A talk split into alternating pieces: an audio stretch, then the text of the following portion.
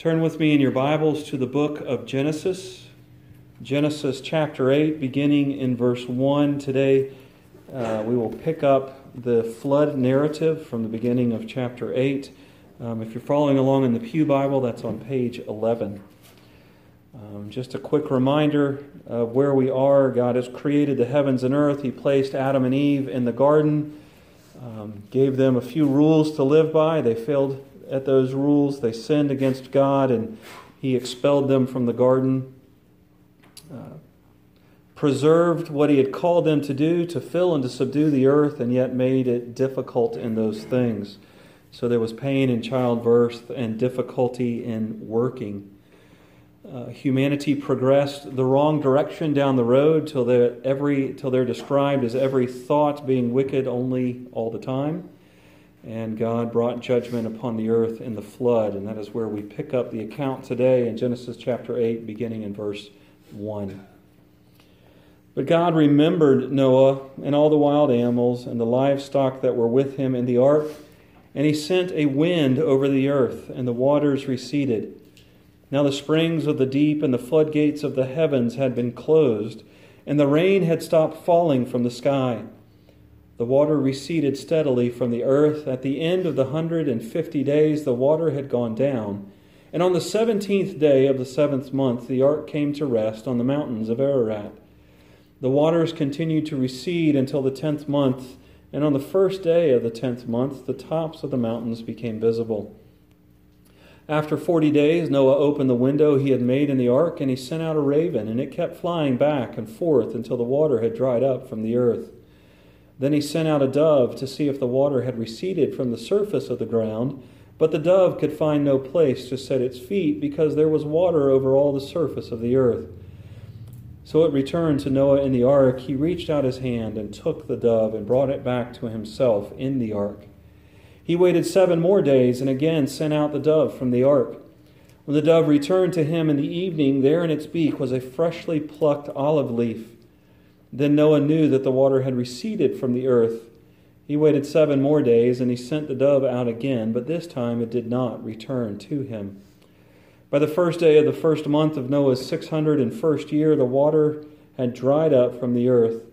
Noah then removed the covering from the ark and saw that the surface of the ground was dry. By the twenty seventh day of the second month, the earth was completely dry. Then God said to Noah, Come out of the ark, you and your wife and your sons and their wives. Bring out every kind of living creature that is with you, the birds, the animals, and all the creatures that move along the ground, so they can multiply on the earth and be fruitful and increase in number upon it. So God came out together with his sons. So Noah came out together with his sons and his wife and his sons' wives all the animals and all the creatures that move along the ground and all the birds, everything that moves on the earth came out of the ark, one kind after another. Then Noah built an altar to the Lord, and taking some of the clean animals and clean birds, he sacrificed burnt offerings on it. The Lord smelled the pleasing aroma and said in his heart, Never again will I curse the ground because of man, even though every inclination of his heart is evil from childhood and never again will I destroy all living creatures as I have done. As long as the earth endures, seedtime and harvest, cold and heat, summer and winter, day and night will never cease. Then God blessed Noah and his sons, saying to them, Be fruitful and increase in number and fill the earth. The fear and dread of you will fall upon all the beasts of the earth and all the birds of the air, upon every creature that moves along the ground, and upon all the fish of the sea. They are given into your hands. Everything that lives and moves will be food for you, just as I gave you the green plants. I now give you everything. But you must not eat meat that has lifeblood still in it. And for your lifeblood I will surely demand an accounting. I will demand an accounting from every animal, and from each man, too, I will demand an accounting for the life of his fellow man. Whoever sheds the blood of man, by man shall his blood be shed. For in the image of God has God made man. As for you, be fruitful and increase in number, multiply on the earth and increase upon it. Then God said to Noah and to his sons with him, I now establish my covenant with you and with your descendants after you, and with every living creature that was with you, the birds, the livestock, and all the wild animals, all those that came out of the ark with you, every living creature on earth. I establish my covenant with you. Never again will all life be cut off by the waters of a flood. Never again will there be a flood to destroy the earth. And God said, This is the sign of the covenant I am making between me and you and every living creature with you, a covenant for all generations to come. I have set my rainbow in the clouds, and it will be the sign of the covenant between me and the earth. Whenever I bring clouds over the earth and the rainbow appears in the clouds, I will remember my covenant between me and you and all living creatures of every kind. Never again will the waters become a flood to destroy all life. Whenever the rainbow appears in the clouds, I will see it and remember the everlasting covenant between God and all living creatures of every kind on the earth. So God said to Noah, This is the sign of the covenant I have established between me and all life on earth. Let us pray. Our God and Father above, as we turn toward your scripture, as we turn toward this account of, of your dealing with Noah and with his sons, I do ask what we have already asked today. May the words of my mouth and the meditations of my heart be ever pleasing to you, O Lord, my God, my rock and my Redeemer. We pray this in Jesus' name. Amen.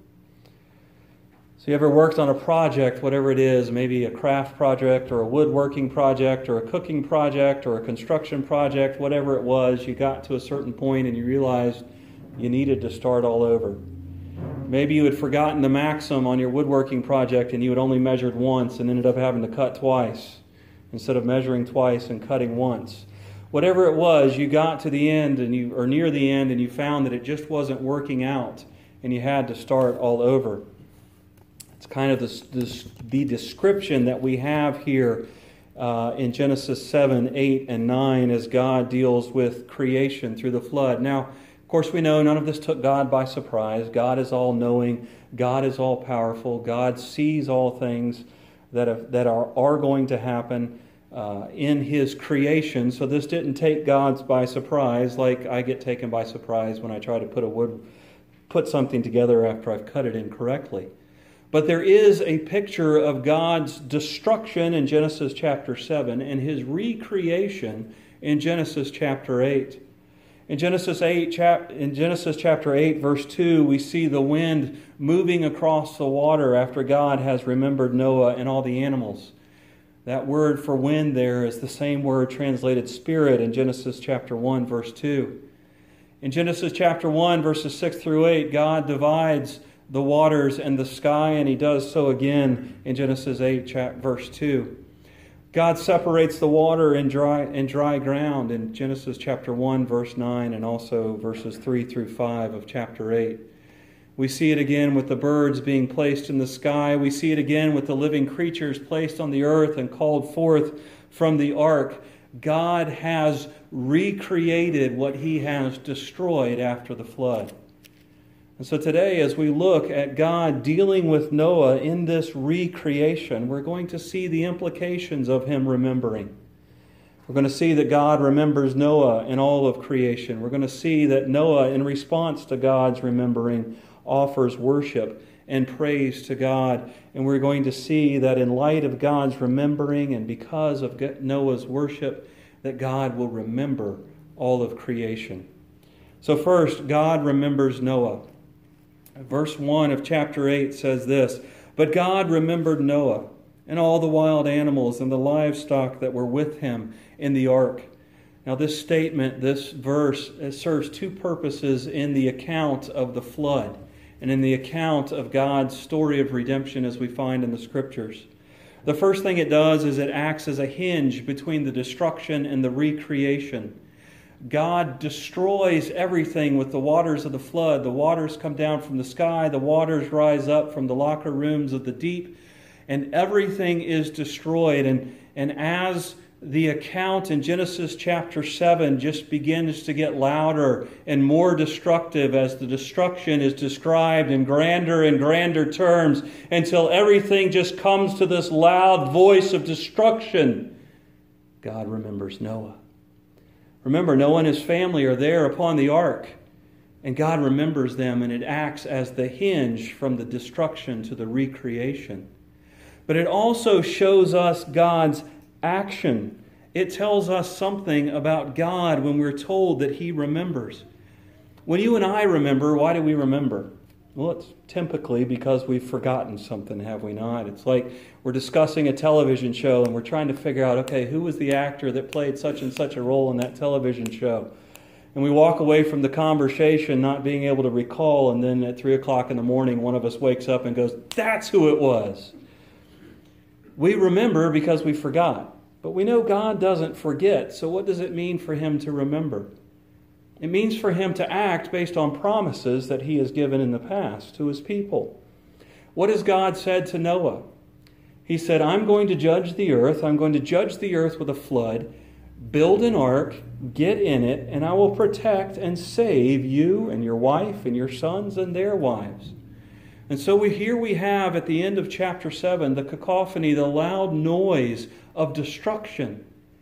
And in the middle of that, God remembers Noah and everything that he took on the ark with him. And so, what does God's remembering do? It causes him to dry up the, dry, the, the waters. The wind comes and begins to evaporate the waters. The waters begin to retreat back into the holes in the ground. I was reading or watching a documentary several years ago about the amount of water that is on the earth. Actually, the amount of water that's under the earth. And the documentary stated that if, if all of the water below the earth were to be released above the earth, it would cover all the mountains as they are today, even Mount Everest. So God pulled the waters back to where they had been in the sky and also below the ground. God reestablished plant life on the earth. We talk about how, after all this destruction, was there an olive branch for the dove to pluck, or an olive leaf, actually, it's just leaf, it's not a branch. Uh, olive trees have the ability to plant themselves just from a broken limb.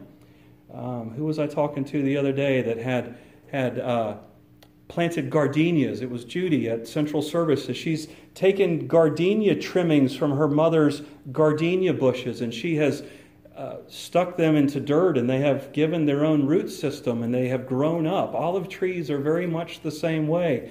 God provided plant life even in the midst of the storm, even in the midst of the receding of the waters. God reestablished plant life upon the earth.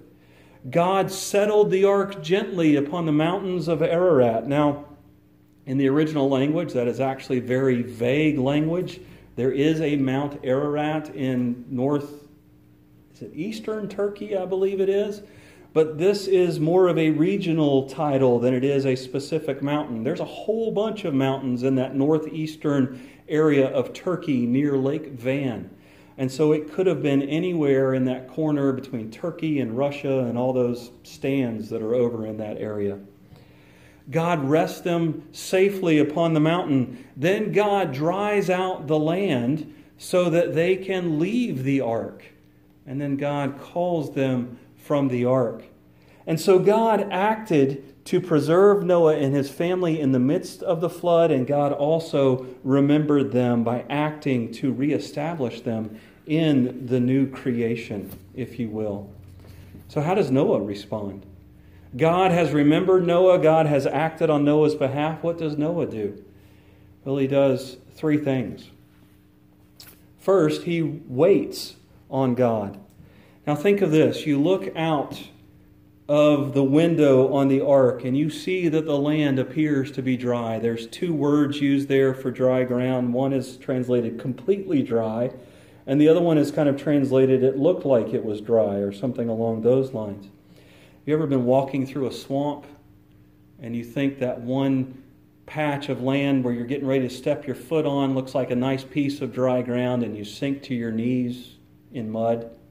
It's kind of the picture that we have there. It's not very pretty. But Noah looks out and he sees dry ground or what appears to be dry ground. And think about this for just a minute.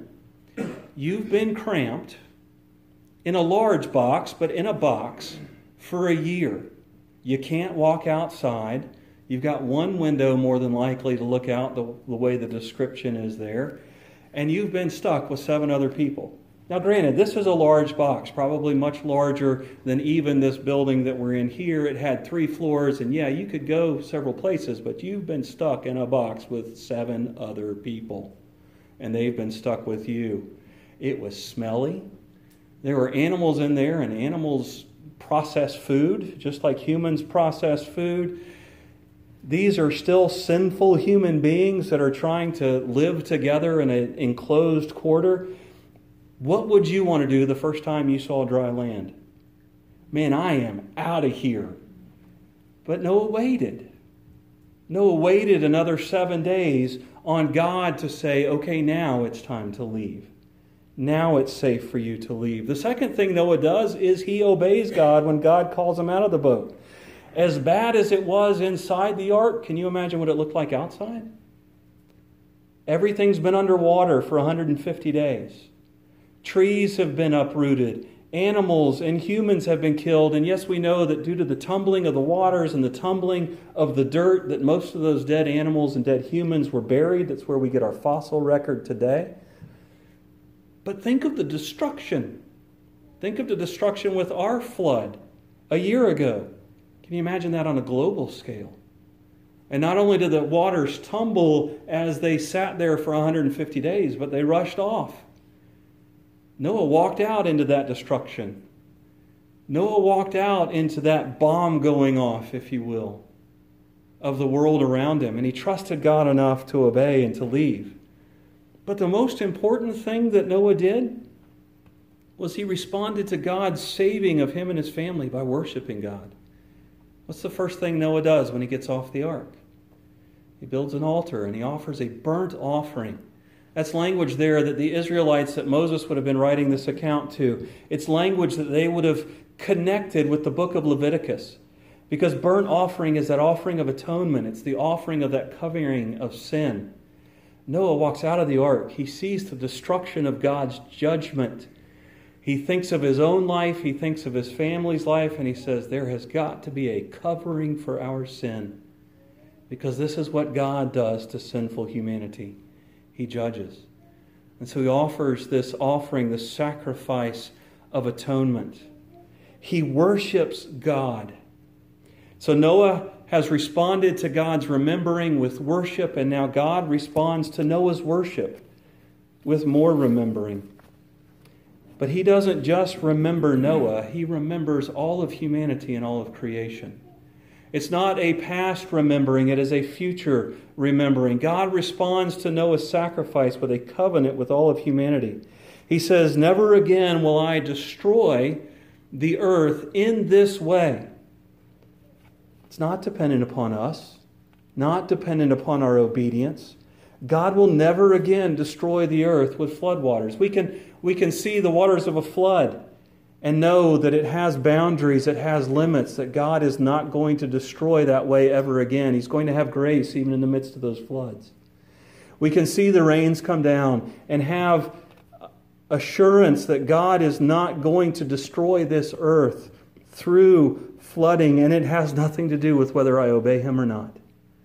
It's because He has made the covenant with all of humanity and with all of creation. And there's three things we need to see about this covenant. The first thing we need to see is that never, never again will I destroy the earth is qualified by 822 as long as the earth endures. We had a prediction come out over the last couple weeks that yesterday was the end of the world. Apparently, we missed it because we're here. But the earth does have an expiration date. We don't know what it is. That's God's business, it's God's knowledge, and frankly, it's, it's above our pay grade. But the earth does have an expiration date, and it will be destroyed, it will be purged, it will be cleansed by fire. But until that day comes, God will never again destroy by a flood, destroy the entire earth by a flood. Second thing we learn is that God gives a sign, God gives reminders of what He will remember. The rainbow is the main sign that he gives. Do you know that anytime it rains, if the sun is shining somewhere, there's a rainbow? You might not be at the right angle, you might not be at the right altitude, the sun for where the sun is in the sky, but every time it rains and the sun is shining, there is a rainbow. Now, there's no rainbow at night because for us, if it rains here at night, there's no sun shining. So God gives some other signs and symbols to remind us of His remembering. We prayed for several of these today. The sun came up this morning, did it not? We prayed for the glorious sunrise this morning. God's faithful. That's what it says here in Genesis 8:22. Day and night. It's going to be cool later this week, is it not? And that's going to remind us that summer is almost over. Technically, it is. It ended on the 22nd. Fall started. But you know, the fact that fall follows summer and, and winter follows fall, I know you guys don't want to hear that quite yet, that winter is coming. But that means that God is faithful. It means that God remembers. Springtime and harvest, cold and heat, all the rhythms of life remind us that God remembers and will remember. And the third thing we know about this covenant is that God does understand humanity. Nothing's changed. The seed of the serpent, the physical seed of the serpent, is gone. The line of Cain has been destroyed in the flood, and all that is left is the line of Seth, the seed of the woman. But we're going to find out as we progress that the seed of the serpent shows up in the heart, not merely in the genetics. And what we see is that God understands that this covenant is given even though the truth of Genesis 6 that every inclination of the thought of man is only evil all the time, even though that's still true.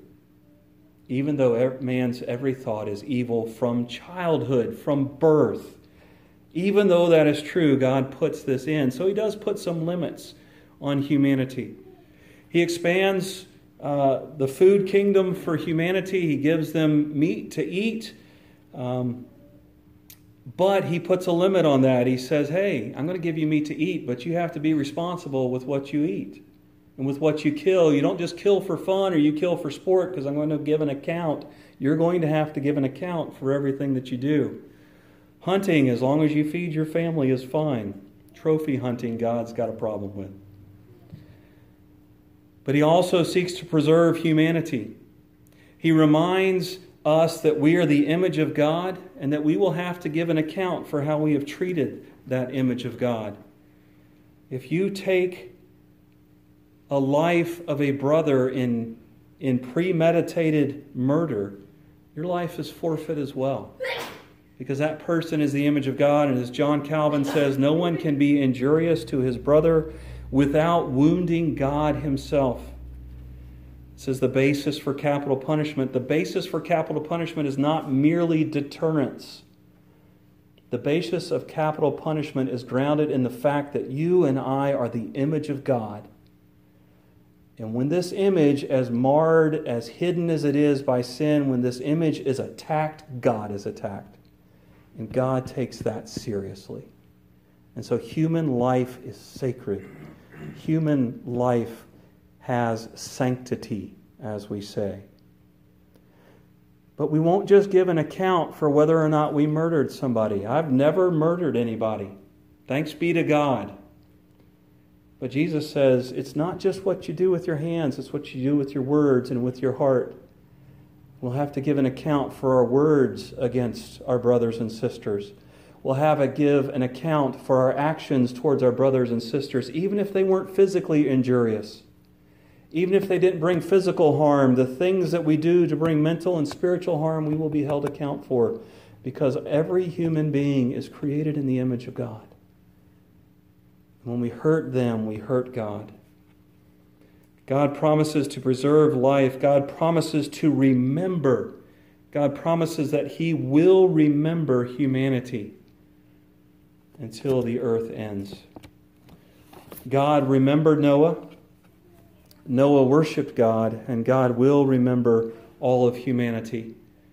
This was not the first covenant that God made with humanity. It's the first time the word covenant is used in Scripture, but it's not the first covenant that God makes with humanity.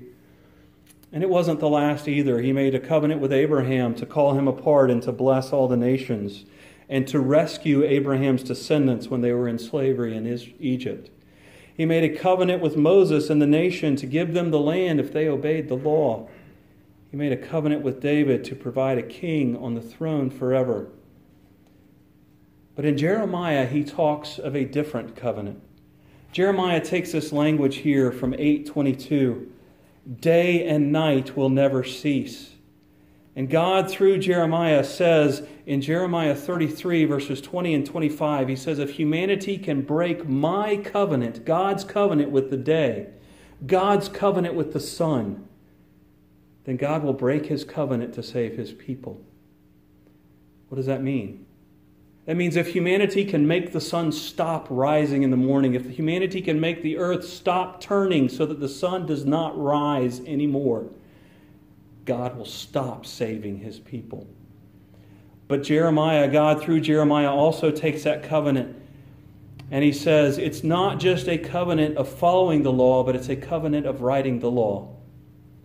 And that law is written upon our hearts. That heart of stone that Ezekiel says is removed by the Spirit of God and replaced with a heart of flesh that has the law of God written upon it. So that instead of being hostile to the law of God, we are sympathetic to the law of God. We seek, we try to live by the law of God even though we fail. But by the power of the Holy Spirit, we are able to be sympathetic to the law of God. And every covenant has a sign. The covenant Abraham had the sign of circumcision. The covenant with Moses had the sign of the temple, as well as other things. The covenant with David had the sign and the symbol of the throne. Jesus says, This cup is the new covenant in my blood. How can we have hope? How can we have trust in God's promise to save and to write His law upon our hearts is because Christ lived the perfect life, keeping the law we could not keep, so that God might show grace to us as He poured His judgment out upon Christ. But can we keep trust God to keep His end of the bargain because we know we're going to fail on ours?